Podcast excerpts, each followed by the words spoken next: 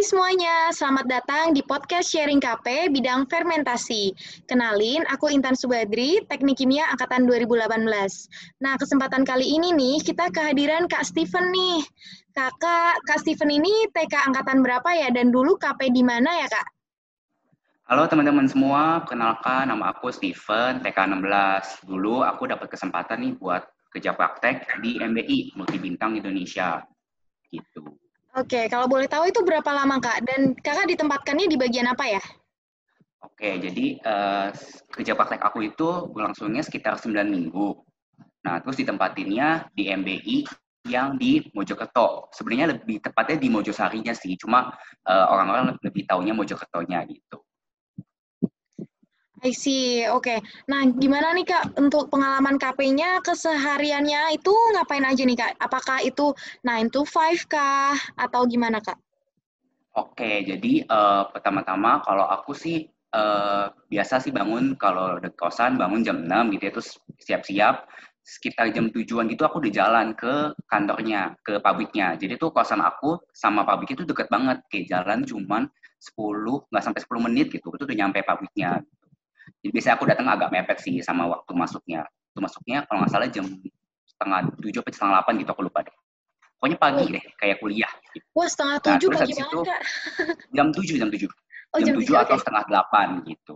Oke. Okay. Nah, pokoknya masuk terus uh, kalau waktu itu pertama kali aku masuk, dikasih kesempatan gitu satu, satu, satu mingguan buat uh, ngeliatin tuh daerah uh, produksinya. Jadi kan aku dapatnya uh, internnya di bagian Brewing Department kan. Nah, di Brewing Department ini itu jadi uh, si barley atau bahan baku dari bir itu diproses di sana. Diproses, ada dilakukan pre-treatment, terus difermentasi, habis itu nanti uh, ada difiltrasi dan segala macamnya, diproses jadinya baru di packaging. Nah, kebetulan aku uh, dapatnya kebanyakannya di bagian Brewing Department-nya gitu. Nah, terus keseharian aku sih, jadi uh, di seminggu pertama yang tadi itu, aku melihatnya itu semua prosesnya. Mulai dari uh, storage barley-nya gimana, pembersihan barley-nya, terus nanti uh, si barley-nya akan dicairkan, diekstraksi, segala macamnya. Nanti habis itu difermentasi, aku lihat ada banyak lagi fermentasinya, segala macamnya, ada pipanya, gitu kan. Nah, habis itu baru masuk ke uh, bagian proses hilirnya, di mana di situ nanti si birnya akan dipisahkan dari si uh, raginya. Nah, terakhir baru uh, di bagian packaging. Di situ nanti ada banyak tuh, ada packaging di botol kecil, botol besar, ada yang di keg, namanya keg itu semacam uh, apa ya, tempat tempat taruh bir tapi yang kayak ukuran yang ukuran lima liter gitu gitu loh pokoknya. Oke, okay, kedengeran ya. Seru banget ya. Kedengeran seru ya. Banget ya, Kak ya. Nah, ini kalau boleh tahu nih ya, Kak ya. Ini kan berarti tadi berapa lama Kak untuk K P-nya? Aku sembilan bulan, eh sembilan minggu, sorry. sembilan bulan. sembilan bulan, udah kayak ini ya. Yang melahirkan ya, sorry, sorry, ya sembilan minggu. Oke, okay. Dari sembilan minggu ini apakah kakak selalu ditempatkan di tempat yang sama? Atau misalnya tiga minggu pertama di mana, kedua di mana gitu, Kak? Nah, kebetulan sih, uh, jadi aku lebih bebas gitu di sini, eksplornya lebih banyak. Tapi sebenarnya yang wajib dieksplor itu adalah si Uh, tempat produksinya. Cuma kan untuk melengkapi si laporan K P ini, aku juga harus uh, masuk ke daerah wastewater treatment, ke water treatment-nya gitu. Jadi aku nanti sama partner aku Western namanya, kami dulu tuh mandiri gitu, minta izin ke pembimbing lapangan kami, uh, Pak, kami kami boleh ke ini nggak? Boleh ngecek ke water treatment-nya apa enggak gitu? Boleh ngecek ke wastewater treatment-nya apa enggak gitu? Oh gitu, oke, lumayan seru nih. Nah, kalau buat arahan kerjanya sendiri nih, Kak, ini uh, gimana nih? Apakah kakak tuh langsung diarahin dari siapanya perusahaan itu deh? Nah, kalau waktu itu sih aku lang- datang langsung uh, diarahin sama pembimbing. Eh, enggak, pertama aku ke H R dulu, ngobrol sama H R, terus H R-nya nanti uh, ngasih tahu aku ke pembimbing lapangan aku. Nah, habis itu mulai deh intensifin sama pembimbing lapangan di sana. Nah, pembimbing lapangan ini juga yang bakal ngasih banyak proyek gitu. Nah, kebetulan aku waktu itu dapat proyeknya, eh, jadi aku ngukur segala macam pipa-pipanya, mulai dari panjang pipanya, seberapa banyak macam sembilan puluh degrees band, empat puluh lima degrees band, dan segala macam yang pokoknya diukur semua. Terus aku juga ngukur eh, pompa-pompanya gimana gitu. sama tangki fermentasinya ukurannya berapa semua. Terus nanti aku analisis itu, apakah si proses pengaliran cairan, jadi ada yang namanya cairan wort. Nah, wort itu adalah hasil ekstraksi dari barley. Nah, aku nanti ngukur itu apakah si proses pengaliran wort ini efektif apa enggak sih ke si tangki fermentasi. Terus pada saat pengaliran itu juga, aku ngukur, eh, jadi si wort ini kan akan diaerasi dulu nih. Jadi sebagai uh, aerasi untuk menyiapkan oksigen bagi pertumbuhan siragi. Nah, apakah pengudaraan atau aerasi ini tuh efektif apa enggak sih buat pertumbuhan siragi ini? Apakah buang-buang atau ternyata okay. kurang? Gitu. Ya, oh oke. Okay. Menarik banget nih. Nah, kalau buat waktu luang sendiri nih Kak, di, uh, di sela-sela kerjanya atau mungkin di weekend, biasanya Kakak kemana tuh? Atau ngapain aja nih? Atau malah nah, nugas uh, barangkali? Nah, Uh, karena kebetulan di sana nggak ada apa-apa, biasanya hiburan aku sih cuman ke Alfamart di sana. Oh, itu okay, jadi okay. malah kadang-kadang hiburan aku adalah aku sama Western ke pabrik, itu hiburannya gitu kadang-kadang. Oh, wow. Dan soalnya uh, sempat ada proyek yang dimana aku tuh harus sampling beberapa tangki fermentasi setiap hari, jadi aku hari Sabtu dan Minggu pun masuk ke pabrik gitu. Oke, okay. Emang itu sejauh itu ya Kak dari kota ya? Maksudnya sampai hanya ada Alfamart gitu untuk hiburan? Uh, ya lumayan sih, jadi uh, kalau dari Mojosarinya setengah jam gitulah pakai motor. Lumayan ya. Uh, oh. Itu kan pusat kota tuh, kalau masuk lagi ke dalam gitu ya. Pokoknya kalau uh, bayangannya adalah aku bangun pagi, ke, lihat keluar jendela, yang aku lihat adalah padi, gitu. Padi gunung. Baiklah. Jadi oh, kebayang lah ya kayak gimana kan ya, kondisinya ya. Gitu. Ya, tapi lumayan lah ya kayak bisa ini ya, hiburan dari hiruk pikuk Bandung atau perkuliahan namanya di sana. Sih, ya. Tapi sebenarnya aku juga nggak nggak cuma tiap minggu ke pabrik, ada juga kalau minggu-minggu yang kosong aku janjian sama teman-teman aku yang dari kota lain kayak misalnya Sidoarjo gitu. Nanti aku hmm, okay. uh, order gokar buat ke sana gitu. Cuma ya okay. agak mahal ya gitu. Jadi nggak uh, sering-sering lah gitu. Dua minggu hmm. sekali lah. Oke, okay, ya masih jalan-jalan.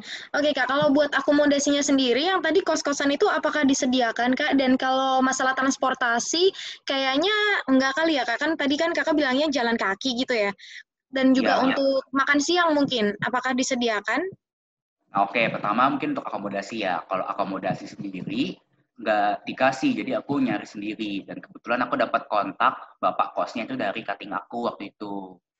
Uh, dapatnya sih emang kebetulan deket banget gitu, dan di kos-kosannya ini pun aku dapat nih makan pagi sama makan malam, jadi cuma bayar lima belas ribu aku udah dapat makan pagi, bayar lagi lima belas ribu oh. dapat makan malam gitu. Oh. Nah kalau makan siangnya aku dapat dari pabrik, jadi setiap jam dua belas siang aku jalan tuh dari uh, bagian Brewing Department, aku jalan ke kantin, nanti makan bareng-bareng semua sama karyawan di pabrik gitu. Oh, I see. Berarti ini ya Kak, living cost tiba-tiba turun banget ya kalau dibandingin sama di Bandung. Oh ya, gitu. tentu, tentu. Oke, okay. Menyenangkan juga nih. Kalau buat waktu kerja saat K P, ini apakah Kakak bareng-bareng sama univ lain atau I T B aja Kak? Nah, eh, sebenarnya kalau di sana tuh kebanyakan P K L ya. Jadi karena P K L itu kebanyakan dari S M K yang di sana. Beberapa tuh S M K, kayak ada yang S M K teknik kimia kalau nggak salah. Hmm. Itu suka kesana sebulan biasanya. Aku sempat sih kenalan sama beberapa anak S M K di sana gitu. Kadang suka sharing, tanya-tanya juga ke aku, ini gimana sih cara cara ngitung ini ini ini itu. Hmm. Dan ada juga sih sebenarnya waktu itu aku eh, K P-nya kebetulan bareng sama anak T L satu orang, T L I T B. Oke. Okay. Jadi okay. yang yang I T B pada saat itu kesana ada tiga orang. Aku, partner aku Western, sama satu lagi anak teknik lingkungan gitu. Hmm, lumayan ya dapat exposure baru juga ya.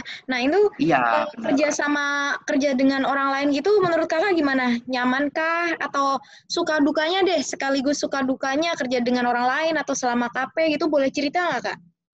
Uh, Oke, okay. Kalau sukanya sih sebenarnya seru banget ya, karena orang-orang di sana tuh bener-bener fun banget gitu loh. Terus kalau ditanya apapun, misalnya aku tanya, Uh, proses ini gimana ya? Dijelasin dari A sampai Z gitu. Bahkan, ayo sini-sini, uh, aku lagi kosong, sini aku tunjukin ke alatnya deh gitu. Di bawah tuh alatnya ke lantai berapa, ke atas gitu. Bener-bener segitunya gitu loh. Oh, oke. Okay. Dukanya ada nggak dukanya? Dukanya ya paling ya nggak ada apa-apa aja sih di sana. Jadi kan kalau udah bosen ya bosen banget gitu. Dan bah dan bahkan kalau di kosan kan nggak ada wifi ya. Jadi ya eh, biaya bulanannya dipindahkan ke kuota lah gitu istilahnya. Oh iya. Tapi kalau kuota gitu masih lancar ya kayak di sana ya? Uh, ya kalau untuk beberapa ya kayak Telkomsel, Telkomsel, Tri juga nggak salah lancar sih. Oh wow, ya ya ya, ya paling nggak masih bisa terkonek lah, itu udah lumayan banget ya. Iya iya iya, nggak nggak seburuk itulah, masih bisa berhubungan sama yang di luar sana. Oke, kalau yang tadi soal kerja dengan uh, jurusan lain atau bahkan sama anak S M K gitu, menurut kakak gimana? Uh, sebenarnya sih bukan kerja bareng gimana ya, soalnya kan proyek aku sama proyek mereka tuh uh, beda gitu kan. Nah tapi uh, biasanya kami tuh ketemuan kalau lagi makan di kantin gitu. Jadi pas makan di kantin tuh bener-bener ruangannya dicampur semua, mau itu si plan director sampai yang uh, coba intern kayak aku tuh makannya di satu tempat yang sama gitu loh. Jadi uh, kami tuh dapet kesempatan buat kenalan sama semua orang di sana gitu.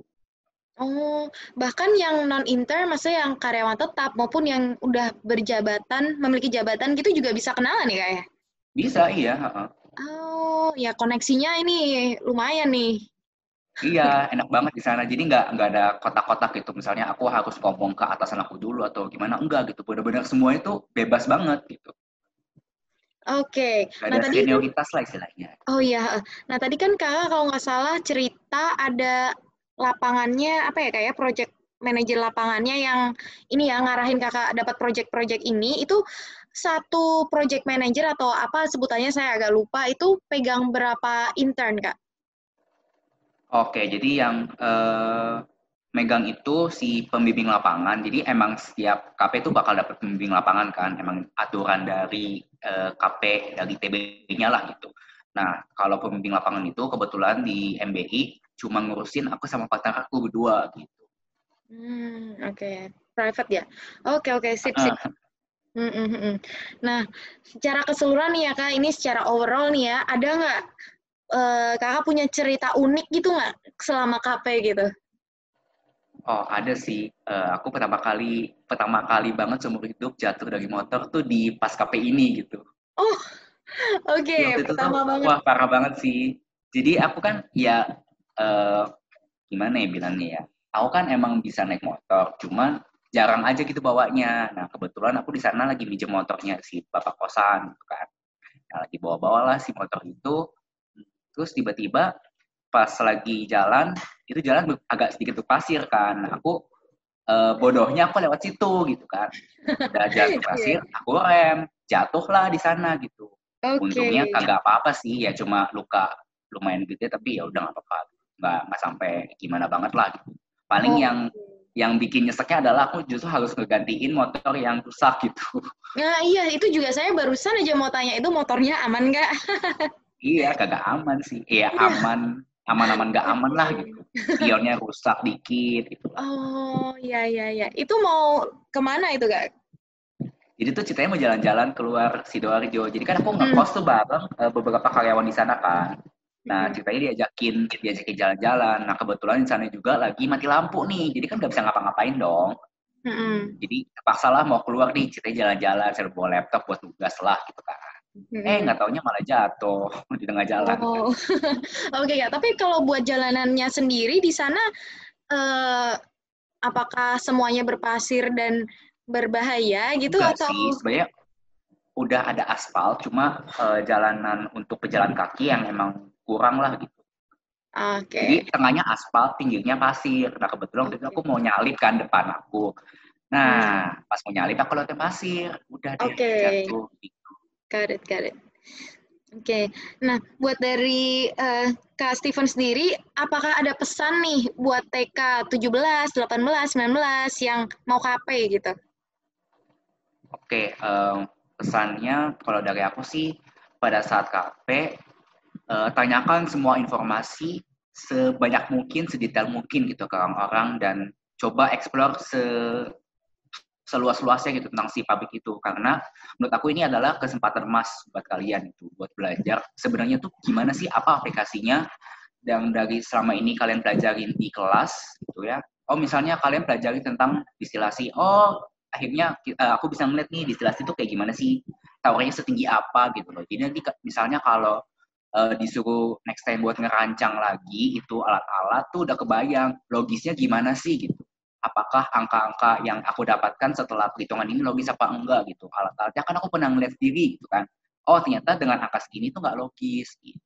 Jadi yaitu pesan dari aku adalah tolong explore sebanyak mungkin lah.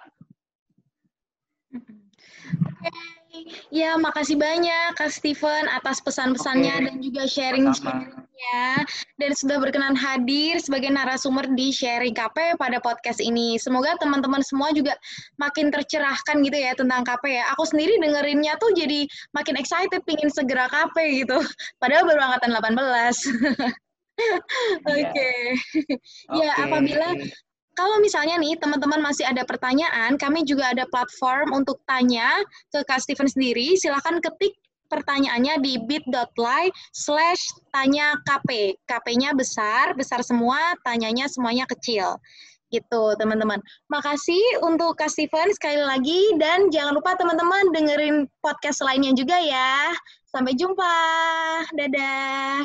Dadah. Thank you.